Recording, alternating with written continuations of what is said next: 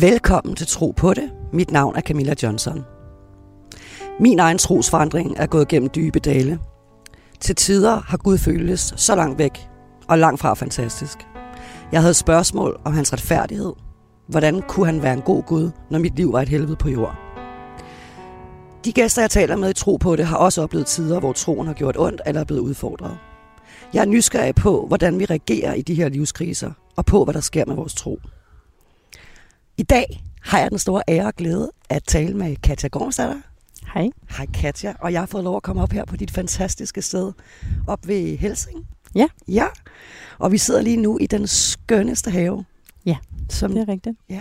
Den have, min far har anlagt faktisk. Vi bor jo en hel familie her. I bor simpelthen Ja. ja Hver for sig sammen. hver for sig og sammen. Hvor er det bare skønt.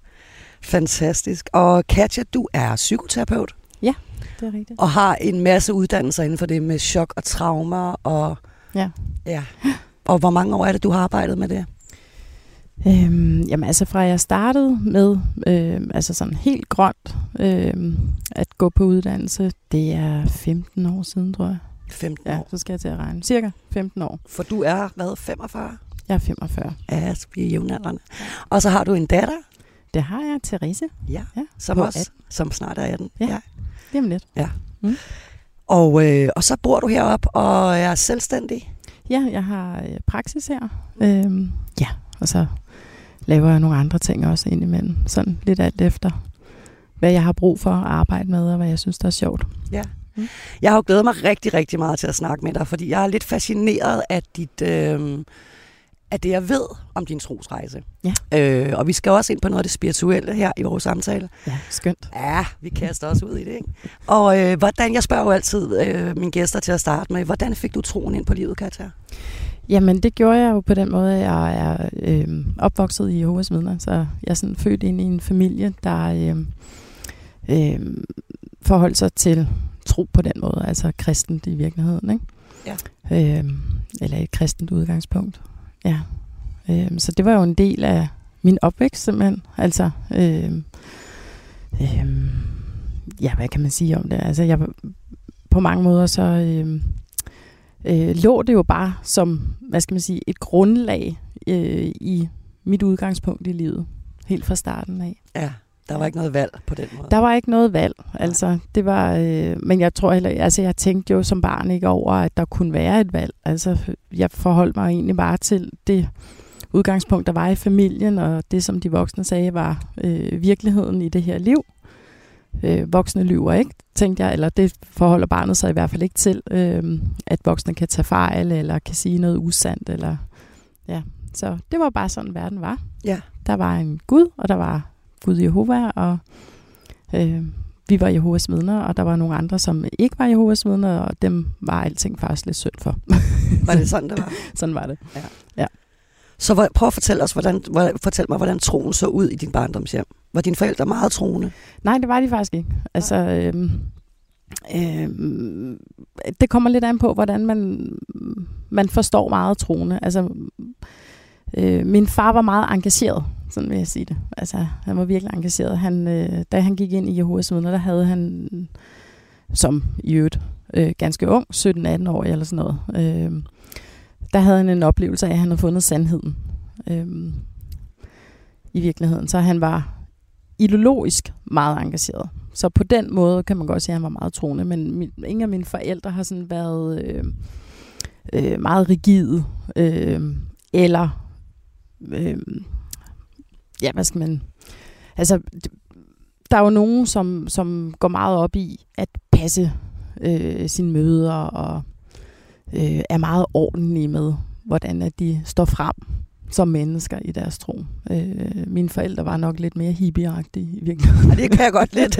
Når jeg nu sidder og kigger på dig, Katja, så, så er du nok ikke faldet helt langt fra stammen Nej, der. det er, ikke. det er rigtigt. Nej. Det er rigtigt. Så, så det var, der var jo også en frihed. Der var en frihed, altså. Det var der helt bestemt. Helt bestemt.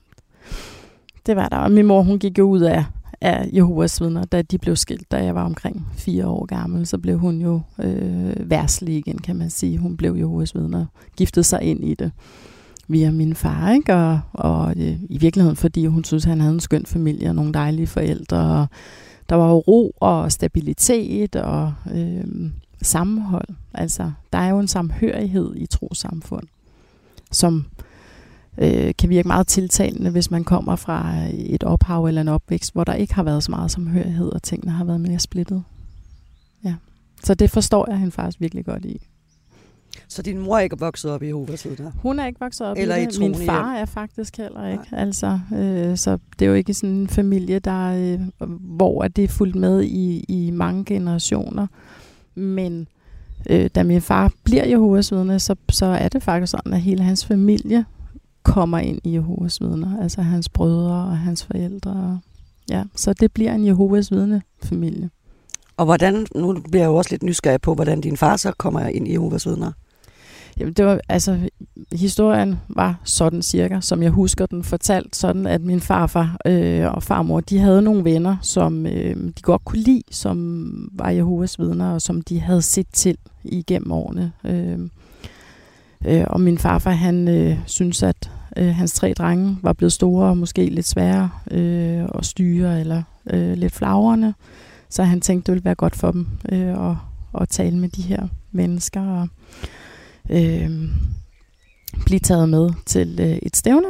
Øh, og der tror jeg nok, min far han ret hurtigt faktisk øh, mm, bliver, man kan vel sige, optaget af, af trospørgsmålet, eller nærmest forelsket i, i den her ideologi. Ja. Og så, og så går din mor ud i Jehovas vidner, da du er 4-5 år? Ja. ja. Så, så på det her tidspunkt lever du faktisk i to verdener? Ja, altså Ja, da mine forældre de bliver skilt, der lever jeg i to verdener, for min mor hun lever et værst liv, og min far han øh, er stadigvæk i Jehovas vidner på det tidspunkt. Det kan være, at vi lige skal forklare lytterne, når vi ja. Siger værslige. Ja, værst ja, ja. Ja, det, er sådan, det er sådan et godt ord, vi bruger inden for det- kirken. Ikke? Men, det er øh, dem, der ikke tror. Altså, det er dem, der ikke lever i et... Øh, ja, ja, hvad siger man snart om værste mennesker? At de lever et uåndeligt liv, eller hvad siger vi om det? Altså, det, det er jo et, et, et liv i synd, Ja, i et liv virkeligheden. uden Gud. Ja, et liv i synd, et liv, jo. et liv Ja, uden Gud, ja. et liv i synd. Ja, Syndighed. exactly. Så din mor lever et helt normalt, værsligt, øh, menneskeligt liv. Ja. Og, øh, og du er i de her to verdener. Det er jeg. Ja. Prøv at fortælle om det. Kan du ikke fortælle mig om det? Jo, altså min, min mor havde, altså hun havde ikke en konflikt med Jehovas vidner, da hun bliver skilt overhovedet. Hun trak sig bare, for hende var det naturligt at, øh, at vende tilbage til øh, det liv, hun egentlig er opdraget til selv. Altså, og jeg tror ikke, hun har tænkt det store over det. Hun havde det sådan, at der var fantastisk i Jehovas vidner, og øh, at det var øh, godt og smukt og øh, sundt på mange måder. Det er hendes oplevelse. Øh, så hun havde slet ikke noget imod, at jeg fortsatte som Jehovas vidnebarn i min fars øh, del af familien Okay. og på min fars side. Hun fik ligesom forældremyndigheden, og han fik ligesom øh, teten på øh, min åndelige udvikling, eller hvad man skal sige. Ikke? Altså, Men blev hun ikke udstødt? Bliver man ikke det, når man går ud? øh, ikke nødvendigvis. Altså, hun blev faktisk ikke udstødt. Hun skrev et brev til menigheden, hvor hun trak sig øh, som Jehovas vidne, og så skal man betragtes som udstødt. Det vidste hun egentlig ikke engang selv. Det har hun først fundet ud af mange år efter. det siger lidt om, hvor lidt konflikt hun i virkeligheden havde Ja, det hun have. med det. Ja, øhm, og hvordan husker du den der tid, Katja, de to verdener? Prøv, kan du beskrive sådan en dag, hvor at du måske kommer fra din mor til din far, eller omvendt? Jamen altså, det, altså, der var meget konflikt i det, fordi at, øh, at jeg tidligt øh, i min barndom begyndte jeg at leve op til. Altså at leve op til troen og leve op til det, der blev sagt, og havde jo det her med, bliver, er, er Gud tilfreds med mig, altså øh, i bund og grund. Ikke? Så der var en masse ting, jeg prøvede at leve op til, og det kunne blive ret splittet, fordi at jeg stod, kom til at stå i mange situationer, hvor det var, at jeg blev bedt om værtslige ting, eller skulle være med til værtslige ting, og fik samvittighedskrise ind i det. Altså, øh, og i barnets perspektiv, altså et barn har jo kun udviklet sig kognitivt til et vis plan, ikke? Så, så, så set fra barnets perspektiv, der bliver det sådan øh, en splittelse øh, til et vist punkt i virkeligheden. Altså man kan jo ikke overskue den splittelse selv. Så øh, jeg lavede faktisk sådan et øh, straffersystem, hvor det var, at jeg så bag, bad ekstra meget. Et hvad? Et straffesystem? Et straffesystem. Okay. Okay. Altså sådan et straffebøn-system med, så skulle jeg bede ekstra lang tid om aftenen, når jeg lagde mig til at sove. Jeg bad, altså jeg bedte hver aften, ikke? Øhm, Altså, så var det ligesom en konsekvens eller en straf, fordi nu havde du gjort noget, som Ja. Jehova Ja, ikke brød sig om. ja, Og så for at du kunne tækkes Jehova, så ville du bede ekstra længe. Ja. Så kunne han tilgive dig. Ja. Ja. Hvordan var? Og for at de der, vise min anger. for at vise din arm. Ja, ja og, og, og jeg havde også meget med at sådan prøve at forklare Jehova, at øh, det, altså, det var virkelig svært. Så, du håbede på hans, på hans gode velvilje. Ja, ja, ja. Det jo ligesom at have en tredje forælder, man ikke kan se, ikke? Ej, wow. Altså, som man var i virkeligheden skal leve op til, ikke? Ja. Altså, en forældre i himlen agtet. Altså, det bliver jo perspektivet i hjernen, og der, der, der, der ligesom er noget oppe, ikke? Altså, øjet i det høje, Og i det høje. der holder øje, og som man lever op til, ligesom en tredje forælder. En virkelig, virkelig besværlig tredje forældrefigur at have i virkeligheden, ikke? Fordi det er envejs kommunikation, men det tænker man først over senere op i livet i virkeligheden, ikke? Ja. Det øje i det høje, Katja, Mhm. var det kun et ubehageligt øje, der kiggede ned, og var det kun en dømmende, sur Gud, eller var der også noget, du kunne bruge ham til? Øhm, Eller kunne du bruge troen til noget? Altså i virkeligheden, så, så, så tror jeg simpelthen ikke, jeg havde et forhold til, øhm, øhm, til Gud eller Jehova på min inderside, som noget, jeg egentlig kunne bruge til noget. Altså jeg havde et, et mere en-til-en forhold øh, i, at, øh, at det var noget, jeg skulle leve op til. Simpelthen. Øh, men på en eller anden måde, så var der også meget i det, som integrerede sig ind Øh, som, som fornuft. Altså, det var godt ikke at skade andre mennesker. Man må ikke slå ihjel og så videre, så videre. Så på den måde fik jeg et forhold til, at Gud var en retfærdig Gud, måske. Ikke? Altså, og så var der også nogle ting øh, i læren, som jeg slet, slet ikke synes var rimeligt eller retfærdigt. For eksempel hele Søndefaldshistorien, den var jeg meget utilfreds med. Altså den, den havde jeg meget brok indvendigt over. Jeg tror også, at de nogle gange snakket om det udad til. Jeg synes, det var urimeligt det her med, at Gud kunne skabe en verden i hans eget billede, og så lavede han sådan noget magtværk, hvor det var, at man ikke må spise af æblerne, og, og, og så skulle mennesket derfra af øh, ligesom leve i øh, lidelse. Altså, ja, det var en meget uretfærdig historie i min barndoms setup. ja, det var ikke helt ligesom fair. sige, ikke? Ja. Altså, så, så, jeg, så tidligt kom jeg også ind i nogle indre konflikter, kan man sige. Ikke? Ja. Men det kan man jo kun gøre, hvis man på en måde tror. Altså, altså, og, og der var jo ikke et forhold til, tror jeg, på det her eller ej. Altså, det var jo ligesom bare givet til mig, at sådan her er livet, sådan her ser verden ud, og Jehova forholder sig på den og den og den måde, og det her, det står i Bibelen. Altså, lidt ligesom hvis der er, man forholder sig til en lovgivning i virkeligheden, ikke? Og øh, ministeriet har sagt, at her skal det og det og det være, ikke? Ja. Ja. Men det var ikke integreret. Det var der overhovedet ikke. Nej. Det var altså det, det var jo ikke øh, det var det er jo ikke derfra barneperspektivet er det jo ikke et, et, et inderligt forhold, som man selv har taget ind og forholdt sig til fra sig selv af. Det er et givet forhold. Det er egentlig det, jeg kalder for en ego-skabt Gud, ikke? Altså, hvor det er menneskets øh, øh, fortolkning af Gud-billedet. Ikke? Exakt, det er godt sagt. Ja. ja. Hvad var det, du kaldte det igen? Ego? En ego-skabt Gud. En ego-skabt Gud. Ja. Ja. Du lytter til Tro på det. Jeg hedder Camilla Johnson, og i dag snakker jeg med Katja Gormsdatter. Katja, øhm, kan du huske, hvornår du begynder at få, man kunne kalde det tvivlstanker, eller du begynder at, at mærke, at nogle af de her kasser, du er blevet puttet i, ikke rigtig passer til dig? Tager du et oprør med det på et tidspunkt? Eller et Øhm, opgør? Ja, på en måde. Altså uden at jeg faktisk behøvede at gøre vildt meget oprør. Min far, han, øh, han begyndte at trække sig fra troen. Altså, øh, eller ja, fra hele miljøet, øh, da jeg var ni år gammel. Det vidste jeg ikke. Altså, øh, jeg havde egentlig mere et perspektiv, øh, der så ud som, altså, at min far, han var blevet lidt doven til at komme til møderne, og han talte ikke så meget om det længere og sådan noget. Øh, Øhm, og efterhånden, som jeg blev ældre, altså og blev teenager og sådan noget, så, øh, øh, ja, så begyndte der at opstå en bevidsthed inde i mig om, at jeg faktisk var enormt dårlig til at leve op til de her ting. Altså, og det gav en indre uro. Øh, jeg kunne godt mærke, at det ville blive svært for mig at være et godt Jehovas vidne. Altså, eller være, blive svært for mig at være en god trone i en, i en øh, social øh, f- kontekst som troende menneske. Altså, øh, så det var jeg faktisk meget urolig for i virkeligheden. Så kom min far på et tidspunkt og, og syntes, at det var en god idé, at jeg ligesom øh, begyndte at, at øh, læse øh, med en bibelmor og øh, studere. Øh, en, en, hvad for noget? En, bibel? en bibelmor.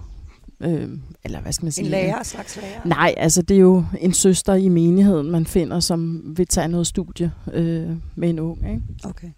Øhm, øh, så det blev jeg ugenligt kørt over til og havde nogle øh, altså, øh, gode timer og gode snakke der. Der var lidt studerende af, af Jehovas tro og trosbegrebet og det at være ung i forholdet til det. Altså hun prøvede meget at tage udgangspunkt i min alder også selvfølgelig. Ikke? Og vi spiste kiks og drak te og, og sådan noget. Altså, øh, og hvorfor det, ville din far have det, når han selv var ved at trække sig? Ja, det, det lyder som et paradoks. Ja, ja, lige præcis. Lige præcis. I virkeligheden, øh, og det har jeg først fået at vide senere, altså i virkeligheden var min, havde min far en bevidsthed om, at, at man havde lagt troen ind i mig, altså, eller den her verden ind i mig, og, og, og det var jo en del af mit grundfundament. Det kan man ikke bare tage ud. Man kan ikke bare komme som forældre og sige, øh, nu gælder det for resten ikke mere. Øh, Exactly. jeg tog fejl. Exakt. Det kan altså, man ikke bare. Nej. nej, det kan man faktisk ikke bare. Så, øhm, så, så han tænkte ligesom, at en, en god vej, det ville være, at jeg begyndte at forholde mig mere altså, og dybere til alle de her ting. Så han talte også med mig om det, når det var, han hentede mig over fra de her øh, små studier. Talte han med mig om, hvad jeg tænkte om det, vi havde talt om derovre, og så videre, og så videre. Og så lagde han sådan langsomt nogle, nogle øh, spørgsmål ind, der ligesom kunne animere, at jeg tænkte over tingene på nogle wow, andre måder. Ikke? det er ret ja. gennemtænkt. Ja, det, det er super virkeligheden. Klog far. ja. Wow. Virkelig, virkelig. Så han fik dig til at reflektere, og fik, ja, der var den del. Og så var jeg jo på vej ind i et ungdomsliv, der hvor andre de gør, altså hvor de værstlige, og, og, og jeg havde fået venner, som var værstlige, øh, øh, begynder at gå ud i i livet, altså det, som man kunne kalde for øh, solidaritetspræstationsudviklingen, vi har der, hvor det er, vi begynder at øh, egentlig få en jeg-identitet på en anden måde. Øh, mere ud i gruppeplan, altså hvor vi flytter os væk fra familien og går mere ud i en gruppe i samfundet, ikke? Altså, eller tager den retning. Ikke? Øh, og der er man jo teenager, altså, øh, og der er ting, der trækker, der er ting, øh, jeg var nysgerrig på, der var ting, jeg godt ville opleve, og jeg kunne godt mærke, at øh, ej, det bliver, det bliver altså super svært at holde mig fra det der. Ikke? Ja, altså, ja. Jeg kunne godt mærke, at, at det ville blive en kamp for mig, jeg ville få næsen i klemme, fordi at, øh, jeg er super nysgerrig som menneske. Altså, jeg prøver ting. Jeg, vil, altså, jeg er også sådan en, der tager ting i hænderne og smager på dem og sådan noget. Altså, øh, Ja. så du, du det der, så må ikke, smag ikke, se ikke, ja, rør ja, ikke, ja, det, var, det var ikke dig. Hele det her med ikke må, ja. altså hele den her undertrykkelse og begrænsning, det havde jeg altså virkelig svært ved at, at, at være i. Øh, ja, det, det, er ikke lige, øh, det ligger ikke så godt til mig. Altså, jeg har super meget autonomi i virkeligheden. Ikke? Altså, jeg går meget på impulser ofte. Ikke?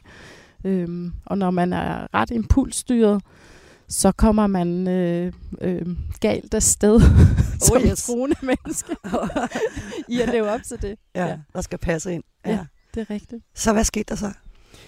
Jamen, jeg valgte at, øh, at øh, øh, forlade det. Altså droppe det, at, at øh, ikke vil forfølge at blive Jehovas vidne. Altså, øh, jeg var lidt nervøs for, at det egentlig lå i kortene, at, at øh, det her var et oplæg til, at nu skulle jeg døbes. Altså, og det, lige i den her kontekst omkring Jehovas vidner, der, der er det jo fatalt, fordi hvis du er døbt, så kan du blive udstødt. Altså, så har du virkelig sagt ja til at, at øh, leve det her liv som Jehovas vidne. Ikke? Øh, og det kunne jeg ikke. Jeg kunne det heller ikke mentalt, og jeg kunne det heller ikke i hjertet. Altså, jeg kunne det slet ikke øh, dybt nede i min personlighed. Nej. Så, så du går ud af det, men mister du relationer, eller kan du stadigvæk holde fast i venner og relationer, når du ikke er udstødt? Øhm, altså, jeg havde nok flest relationer i familien, i virkeligheden. Øhm, men jeg mærkede jo meget hurtigt, at at, øh, at det var ligesom øh, på det kollektive plan i, i den menighed, vi kom fra, øh, blevet en bevidsthed, at både nogle andre i familien havde trukket sig, eller var på vej ud, eller der var et sådan røre i andedammen, og også at jeg havde. Så, så der skete jo det, at øh, folk ikke længere stansede op og hilste, eller hilste når de gik forbi mig på gaden og sådan noget. Ikke? Altså, men jeg har været øh, øh, dybt forskånet. Altså på den måde har det været godt at have to verdener, fordi jeg havde jo en verden ved siden af, jeg også var en del af. Altså jeg var ikke så isoleret i Jehovas vidner, som man øh, ofte er, når man kun er der. Så, øh, så lige der, der, der var der en positiv øh, side af det, at være i to verdener. Ikke? Jo, og du må også have kendt altså, for, øh, til, til den virkelige verden, og det er jo også problemet for mange, der kommer ud, er, at man står og aner ikke, kender ikke begreberne, kender ikke øh, de sociale koder, og ja. hele den der skamfølelse af at ja. og, og, og ikke vide, ja. hvordan man passer ind. Og der har du måske allerede kendt verden bedre? Jo, jeg tror, jeg har haft, altså jeg har set mere. Altså, fordi jeg havde jo også i min barndom lov til at lege med værstlige øh, børn. Altså, øh, øh, der var ting, jeg selv sagde nej til øh, at være en del af, også i skolen. Altså sådan noget med at rejse fladet. Der er alle mulige ting, man ikke lige... Nå, man ikke øh, rejse fladet? Nej. Hvorfor? Øh, det er afgudstyrkelse. Et flag, virkelig? Ja. Nå, altså, det, det har jeg aldrig hørt. Guldkalven. Det, det. Nå. Ja det er ikke sikkert, at vores lytter helt er med på, hvad bibelhistorien er, er der. Med Nej, skal vi like Never mind. okay, den tager vi en anden gang. Vi lægger et skriftsted ud, så kan lytterne gå ind og tjekke det ja, ud. Ja. Ja. ja. ja. Altså, det, det er jo egentlig, at øh, en dyrkelse er noget andet end Gud, og det første bud i de ti bud er, at du må ikke have andre guder end mig. Så der havde du et oprør der imod det, eller Nej, nej, nej der, gik du, der, der gik du med. Ja, ja. Der, øh, altså, og der, der, var, der havde jeg jo hele min barndom min egen selvjustits, fordi jeg skulle egentlig selv styre, fordi alt var tilladt, så, så øh, det var mig selv, der sagde nej tak til en nisseklip til jul, og øh, at gå med ned og rejse flag og i skolegården den første skoledag og sådan nogle ting. Ikke? Det var det. Altså, og der havde jeg jo en, faktisk en stærk identitet som Jehovas vidnebarn. Jeg var et af de børn, der, der stillede mig frem og sagde, jeg er Jehovas vidne, jeg må ikke spise blodpølse. Sådan, der var nogen, der var i tvivl. Ja. Og det er jo lidt specielt, fordi det behøvede du jo faktisk ikke. Nej, jeg behøver det nemlig ikke, men jeg tror, jeg tror jo, nogle gange så sker der jo det, at vi bliver sådan, altså kommer, kommer ind i en omvendthed netop, ikke? Altså fordi, fordi at, at der ikke var nogen rammer der havde der hele tiden tjekket op på mig. Altså, øh, så havde jeg brug for selv at skabe dem. Jeg havde brug for at, at have, få en oplevelse af, at jeg hørte til et sted, og det blev i Jehovas vidner. Så inde i min, min egen optik hørte jeg til i Jehovas vidner, og levede så vidt muligt, jeg kunne finde ud af det, op til det. Ligesom, ikke? Altså, jeg havde ikke en forældre, der sad og sagde, nu skal du huske, at du ikke må. Altså, det havde jeg ikke, men det vidste jeg jo. Ja. ja. Og så og du vidste, Gud så alt? Ja, ja, og så var der da en solidaritet med de andre Jehovas vidnebørn. Altså, øh, i min folkeskoleklasse, der var vi to Jehovas vidner, og, og øh, der var jeg da solidarisk med, med det andet Jehovas vidnebarn, der, øh, der sad der og kom fra samme menighed i øvrigt. Altså, øh, ja, absolut. Ja, ja. Du lytter til Tro på det. Jeg hedder Camilla Johnson, og i dag taler jeg med Katja Gormstadter. Så når du kigger tilbage på din barndom, og, mm. og det, at du har fået troen ind med modermælken, som du har, mm. har er, det, er der nogle gode ting ved det? Ja. Jeg fisker jo altid efter det første. Ja, gode ting. Jamen, det elsker jeg. Øh, ja, der er super mange gode ting ved det. Altså, øh, også de negative ting. ja, dem ved vi, og dem skal vi også ja. snakke om, for det er jo der, altså, kriserne også ligger. Ja, ja, men jeg er blevet sådan en, jeg kan, jeg kan finde øh, ressourcer i alt efterhånden, ikke? Øh, og det er jeg blevet tvunget til. Øh, øh, der er konsekvenser ved ting, kan man sige, og, og der har været nogle negative konsekvenser. Altså, jeg fik en ungdom med, med angst øh, og øh, øh, meget stor tvivl omkring øh, min egen virkelighedsoplevelse i virkeligheden i tilværelsen. Ikke? Altså, øh, øh, kan jeg stole på, på, at det, jeg oplever i forskellige situationer, er virkeligt, eller kan jeg stole på min egen oplevelse? Hvorfor satte du spørgsmål sammen med det? Det gjorde jeg, fordi at øh, jeg jo på en måde kom fra, at sådan her ser verden ud. Jeg var blevet fortalt det her, sådan her ser verden ud, og så opdager jeg senere, at det gør den ikke nødvendigvis. Men der har jeg jo en bevidsthed om, at jeg faktisk fuldt ud har troet på, at verden så sådan ud. Det vil sige, så kan man så stole på sig selv. Hvis man har kunne være fuldstændig overbevist om, at verden ser sådan her ud, så kan man jo narres, og man kan blive narret inde i sig selv. Ikke? Og den har jeg stadigvæk liggende. Altså jeg er sådan en, der øh, dobbelttjekker alle øh, tanker, når, det, når jeg er ude og tænker noget vigtigt. Eller øh, øh, ja, tænker tingene igennem en gang mere, og kigger i hjørnerne på det, og kan du regne med det? Altså, hvad er det for en vej? Hvad motiverer mig til at tænke det, jeg tænker i virkeligheden? Ikke? Giver det mening? Det giver total mening. Ja. Det giver total mening, ja. ja. Fordi du så tidligt har lært at stille spørgsmålstegn, jo ved, at det, det mest grundlæggende øh, ikke nødvendigvis er det mest grundlæggende. Ikke? Det er jo hele dit fundament, der vakler, særligt når vi er børn. Ikke? Absolut. Og nu når du spørger efter de positive ting ved øh, troen og, og den opvækst, altså øh, øh, som Jehovas vidnebarn og måske også i andre kristne retninger og, og religiøse retninger, der, øh, der lærer man ret tidligt at være analytisk på en måde, fordi man sidder og forholder sig til billedligt stof i tekster. Øh, og det, det giver en, hvad skal man sige, meget tidligt en evne til at analysere øh, og til at perspektivere. Altså, så kan det godt være, at perspektivet ikke er, øh, altså man ikke når frem til den konklusion, at det er det her, der er sandheden eller et eller andet, men man har faktisk fået indlagt evnen til at gå ind i en analyse ret tidligt i sit liv. Det er faktisk rigtig interessant, det ja. du siger der. Ja. Ja, mega interessant. Ja. Fordi kriserne, dem, dem er der jo været nok af, at man kan sige, at de negative ting er jo nok rimelig øh, åbenlyse at få øje på, eller kan i hvert fald være. Mm. Ikke? Så jeg synes jo også, det der med netop også, hvad har vi så fået med? Ikke? Altså, hvad er rygsækken på godt og ondt? Ja. Øhm. ja, altså noget af rygsækken er jo, at man øh, har tidligt skulle øh, undertrykke nogle dele af sig selv. Der er meget undertrykkelse. Altså øh, helt fra et fysisk plan i at sidde stille.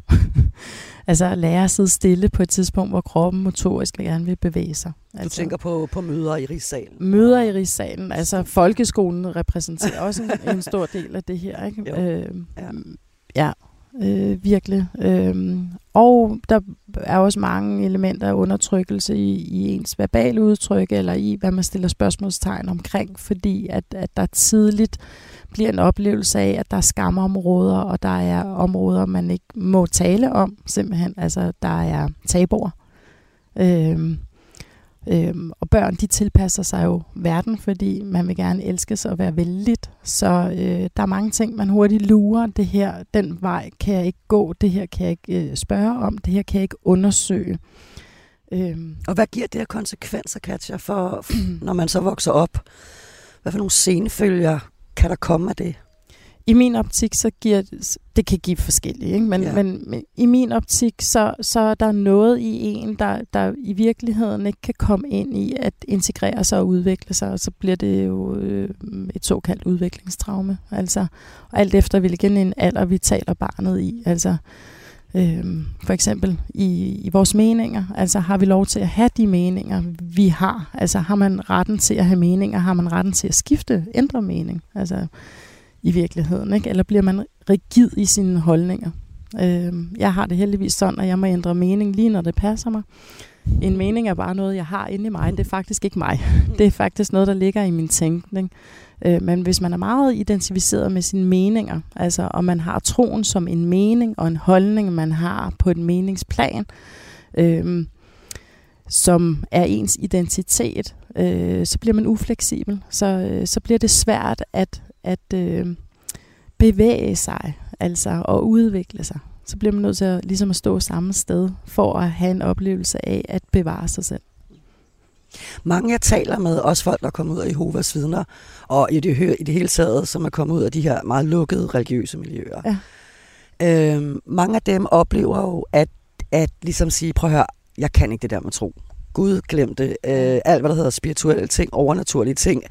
Ja. Øh, alt, hvad der ikke er fysik, det jeg kan se, smale, høre, føle, agtigt, ja. det eksisterer ikke. Nej. Fordi man, man er brændt på det område måske, men også fordi, at netop som du siger, så har det jo så har det vist sig at være en illusion jo. Ja. Så det kan være så svært at forholde sig til, jamen, hvad så, ja. hvad er Gud så for en størrelse, eller det spirituelle, ikke? Ja. Øhm, men du, du er lidt anderledes der, Katja, som jeg fornemmer det. Ja, den dag i dag, men ja. jeg var jo faktisk igennem sådan en overrække, hvor jeg forstod mig selv som ateist. Altså, okay. hvor det var, at, at, at der ligesom var et behov for, at, at hvis ikke det kan veje og måles, øh, og andre kan se vejningen og målningen af det, så, så er det der ikke. Ligesom, altså meget, sådan meget videnskabsorienteret øh, øh, i virkeligheden. Ikke? Altså, øh, der har været en overrække i den grøft også. Ikke? Altså, så har der også været en over, overrække før det, hvor, hvor jeg knaldede helt ud i, i, i noget helt andet. Altså, jeg vil undersøge, hvad er magi? Altså, findes det? ligesom øhm, frem og tilbage. Ikke? Altså, øhm, og det har, ja, og der er noget med min autonomi i det, og der er noget i det her med, at jeg må faktisk godt bevæge mig og undersøge, og jeg må skifte mening mange gange, lige indtil den dag, jeg dør. Ja. Come on. Ja, lige præcis. Så, så, så fra min egen inderside af, så, så kender jeg øh, mange forskellige udgangspunkter fra mig selv af også, ikke? Øh. Og det synes jeg jo er egentlig er det interessante også i de her samtaler, det her med, at vi er jo på en rejse, en udviklingsrejse. Ja. Og vi, altså, det er jo ikke bare sådan, at så, så er man landet et sted. Jeg har jo også haft ja. perioder, hvor jeg tænkte det der med, gud, jeg kan slet ikke. Ja. Altså bare gå væk. Jeg ja. kunne ikke engang holde ud og høre om det. Nej. Øh, og så netop senere... Ja, det kan jeg godt forstå. Ikke? Altså, så, ja, men med den der med, at man netop ikke skal lande et eller andet rigtigt sted. Mm. Det er nok ja. det, vi er lidt allergiske overfor. Ja, lige præcis. Øhm, lige præcis. Ja. ja, og det at leve op til noget, og det at blive fanget ind i nogle andres koncept, ligesom. Yes. Ja, Altså, og så er vi jo Stockholm-syndromer, det kommer vi ikke udenom. Vel? Altså, vi har været udsat for noget, hvor det er, at, at nogle andre ligesom har haft styringen. Ja. Og derfor bliver det ekstra vigtigt at tage, den, tage ens frihed tilbage. Ikke? Ja, det gør det. Ja at det bliver ens eget rum, man befinder sig i. Ikke? Ja. og så synes jeg jo, det er interessant det her med Gud. Altså, hvad, hvad er det for noget? Altså, Guds spørgsmål. Er der en Gud? er der ja. en Gud?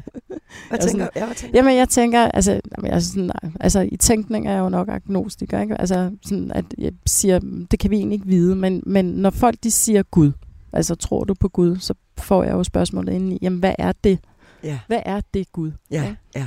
I virkeligheden, ikke? Altså, øhm, og i min egen optik, altså sådan som jeg selv forholder mig til Guds spørgsmålet, eller Guds begrebet, så forstår jeg jo Gud som energi. Altså det er i virkeligheden livskraften, livsenergien. Så det oversætter jeg det til, når der jeg taler Gud med andre, eller andre bruger begrebet Gud.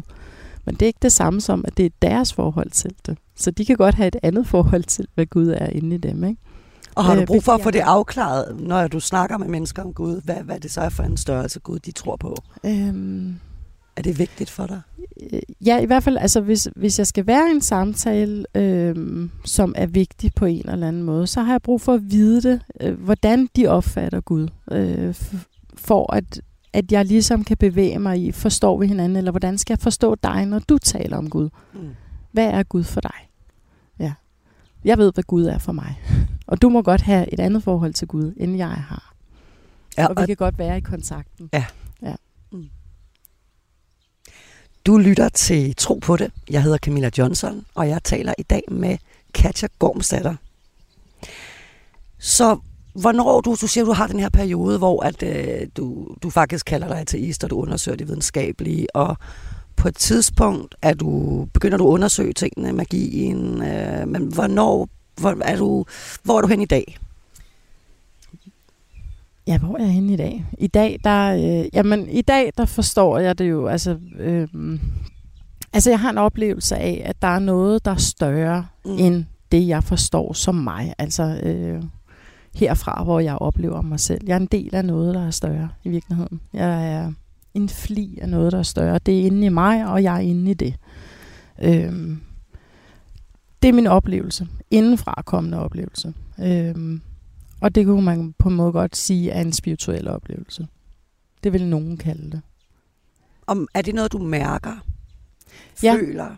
det er noget, ja, for mig er det faktisk meget øh, fysisk mærket også kropsligt. Altså, jeg tror, i, i virkeligheden er det øh, en, en måde at være til stede på, eller i ens tilstedeværelse, øh, hvor jeg, hvor jeg oplever mig som en del af, altså at der, øh, der findes et begreb, at, at, øh, at tingene er non-duale.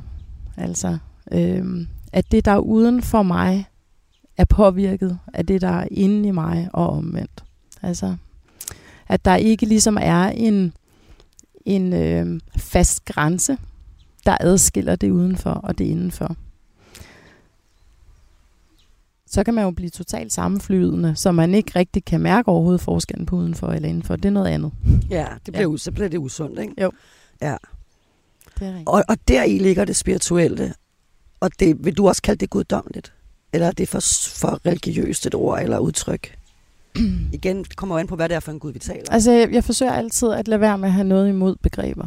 Øh, og så i stedet for at kigge på dem, og så tænke, hvad er det, der ligger i begrebet i virkeligheden. Ikke? Øh, sådan helt grundlæggende, så kan jeg jo se og registrere, at der er en form for øh, øh, tilstedeværelse her i livet. Altså, vi er her, der er en materie, der er noget energi, jeg kan bevæge armen, jeg kan vinke til dig lige nu, det kan lytteren ikke se, men og jeg vinker, jeg, vinker, ja, jeg, kan be, jeg kan vælge at bevæge min arm, det skal der, der skal være en energi for at bevæge sig. Der skal være en energi til stede for, at livet bevæger sig.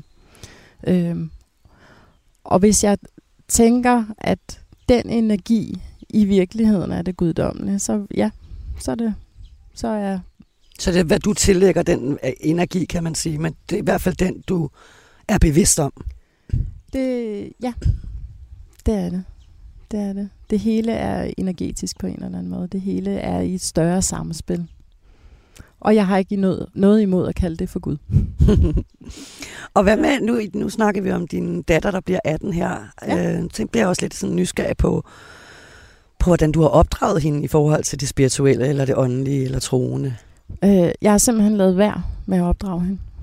Ganske enkelt. Altså, øh, det har været fuldstændig frit. Øh, det, det er ikke noget, jeg har sat mig ned og gået dybt i. Jeg har bare lade hendes egen udvikling ligesom komme. Altså, der kommer et tidspunkt, hvor det er, at ens unger kommer hjem og siger, nu har vi øh, lavet det og det i skolen, og nu har vi fået kristendom eller et eller andet. Ikke? Og så tager de måske et emne op, så taler man om det, og jeg har ligesom gjort rummet totalt åben. Hun skulle også forholde sig til på et tidspunkt, om, om hun ville konfirmeres eller ikke ville konfirmeres. Og øh, i lige Thereses liv, der, øh, der er sådan nogle beslutninger altid store. Hun er meget velovervejet, og, og der er mange procesgange frem og tilbage. Og, øh, for hende.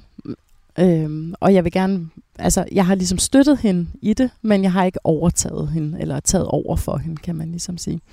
Øhm, og hun nåede frem til en konklusion, der hed, at øh, hun troede faktisk på Jesus, altså, og at Jesus har været her på jorden, og den del af bibelhistorien, hun hørte til øh, de her øh, øh, hvad hedder det, konfirmationsforberedelser, øh, men hun troede egentlig ikke på Gud.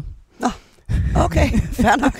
Det er en anden og udgave. hendes rationale, ja. og, og, og jeg havde det som, ved hvad, det er så fint. Skal. Det provokerede altså, dig ikke? Overhovedet ikke. Nej. Altså, det, det går ikke ind og trigger en frygt for, at oh, nej, bare hun ikke bliver for, for Jesus øh, fixeret, eller bliver...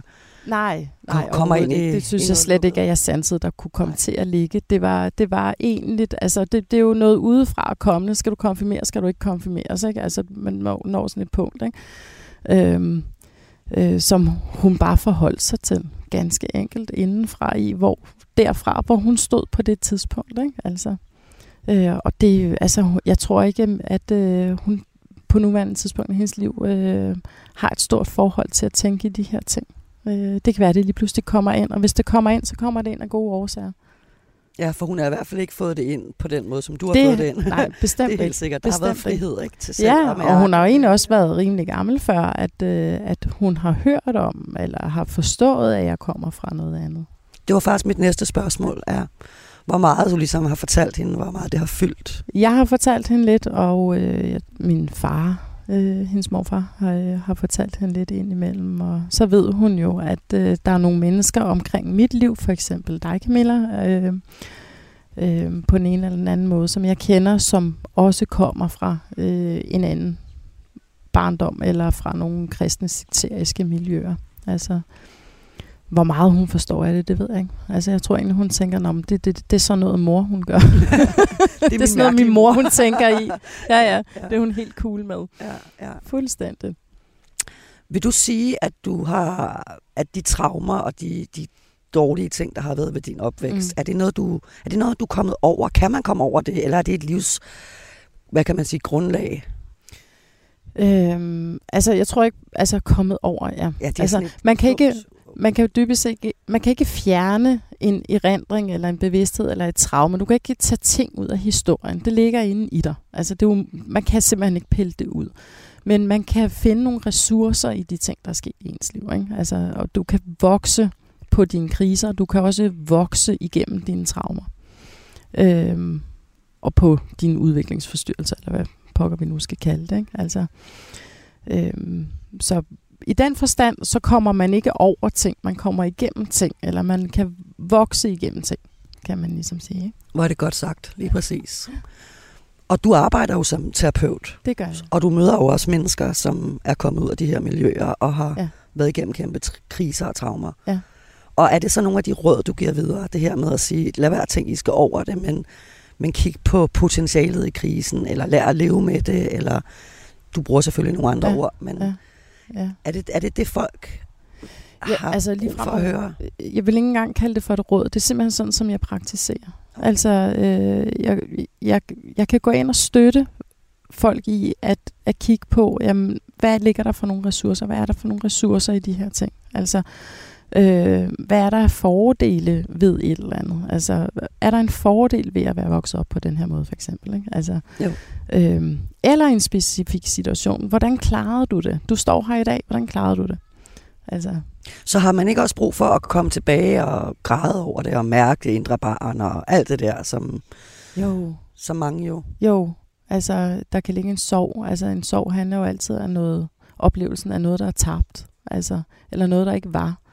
Øhm. Og ja, nu får jeg lyst til at afbryde, fordi den hører jeg nemlig rigtig meget fra mennesker, jeg taler med, og jeg ja. har selv ja. mærket den. Ja. Det er den der tabte barndom. Ja. Øv, altså ja. der ligger noget, noget en dyb sorg i det, ja. som kan være svært at komme over. Ja, det forstår jeg godt, men altså, jeg kan også tænke om ikke, at det er måden, vi vinkler det på, fordi hvis, altså, man kan kun have en barndom. Og hele den barndom øh, øh, har jo været lige så fyldig.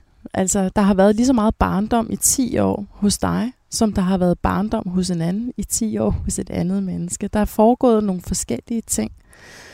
Jeg tror, at alle vil kunne få øje på det, de ikke har fået. Det, der ikke var. Altså, øh, og der får vi jo så en oplevelse af, ej, det kunne vi godt have haft tænkt os, eller det manglede. Og, og der er jo også altså, svigt i alle menneskers barndom. Ikke? Øhm, så på den måde, altså, hvis man går ind og kigger på, jamen, hvad er det egentlig, hvad er det så, jeg har fået med mig ud af det?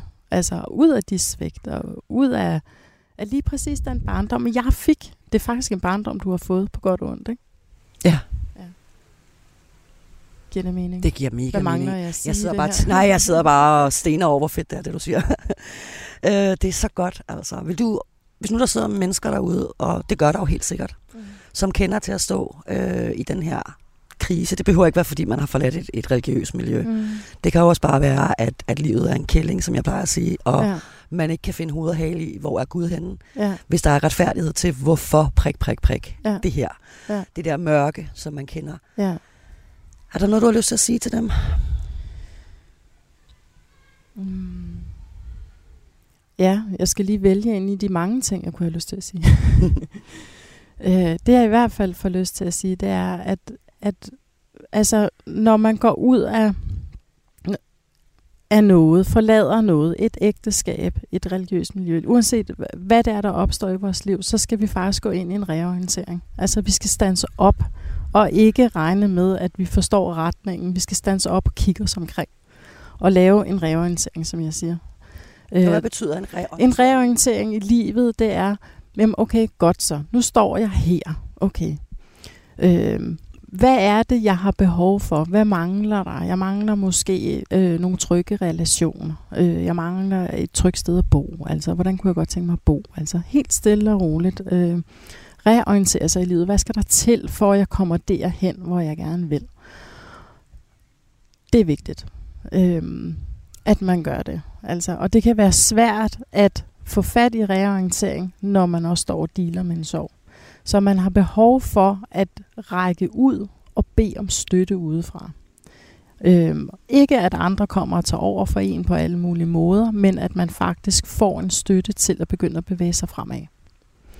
Og det er jo i mange dele af ens liv. Man har også brug for at øh, føle sig connected til nogle andre mennesker. Altså, der er en samhørighed med nogle andre mennesker. Ikke? Øh, der har vi jo støttegrupperne og så videre, så videre. Det tror jeg, der er blevet sagt mange gange før. Ikke? Øh, men det kan jo egentlig også være andre steder, at man finder støtten. Det kommer an på, hvem man er. Men det er vigtigt, at man er en del af en, en gruppe, eller er en Et del i et fællesskab. Ja, Ja, ja. lige præcis. Lige præcis. Og det, og det kan jo godt være netop, som du siger, mega svært, når man er i den sorg, eller i det chok, eller hvad der nu er sket i ens liv. Ja, Det kan være, at man har mistet sit barn, eller man har mistet sit ægteskab, eller man får en dødelig diagnose. Hvad, Ja. ja. hvad nu end, der kaster os ud i de her kriser. Ja. Eller vi har mistet relationer fra vores kirkelige fællesskab. Ja. Øh, så er det der med, når, når man går med den der sorg, så kan man også have trang til at isolere sig. Ikke? Fordi man tænker, det, det her det, det er for sårbart at snakke om, eller måske der er ikke nogen, der forstår det, eller mm.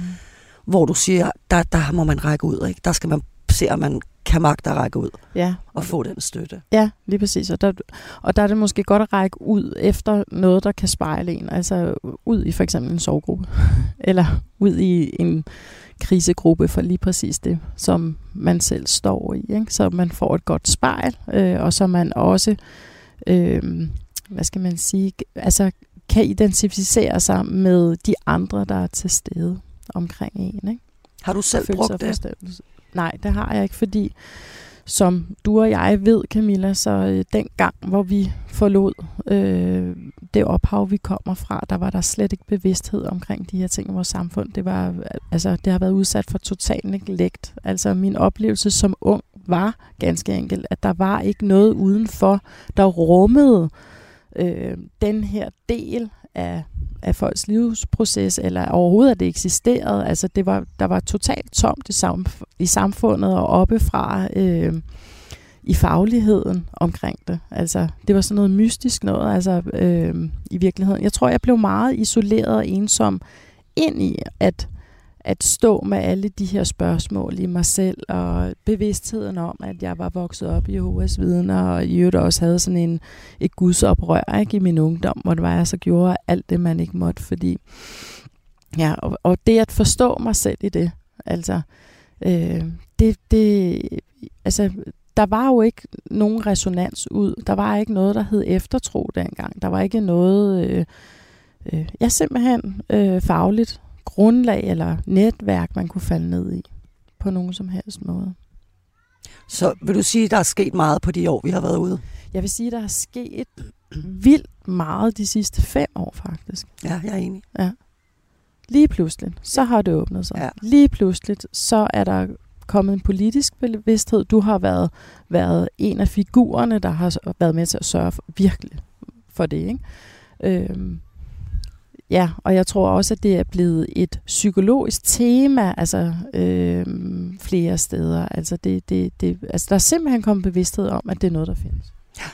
Altså. Og, og det er jo, altså udover at det selvfølgelig er fantastisk, og vi er på vej, så tror du så ikke også, at det er med til at gøre, at flere tør at gå ud? Jo. Fordi det er knap så skamfuldt og, og farligt, fordi der er faktisk noget at komme ud til. Ja, lige præcis. Der er noget at komme ud til. Øhm, og der er måske i højere grad også, øh, hvad skal man sige, noget at lande i udenfor, ikke? Altså, så man ikke bare svæver ligesom i luften. Katja, jeg synes, det har været mega spændende at snakke med dig. Ja. Du er en vis kvinde. Tak. Og øh, jeg er ret sikker på, at der sidder mange, som har kunne bruge de her råd. Det håber jeg i hvert fald. Jeg har spurgt her, øh, jeg spørger alle mine gæster, Katja, om der er en bestemt tekst, en sang, et digt, et eller andet, som, som betyder noget for dem. Ja. Og det har jeg også spurgt dig om. Ja. Og du har faktisk selv skrevet et digt. Det har jeg. Altså, nu er det nogle år siden, jeg skrev et digt. Øh, det kom ligesom bare til mig, lige pludselig.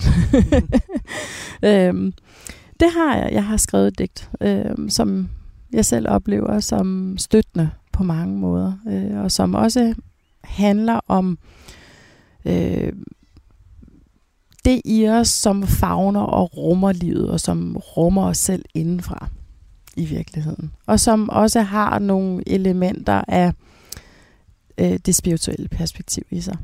Ja, men jeg kunne egentlig godt tænke mig, at det var dig, der læste op i virkeligheden. Ja, Ja. men det vil jeg Ja. gøre med stor glæde.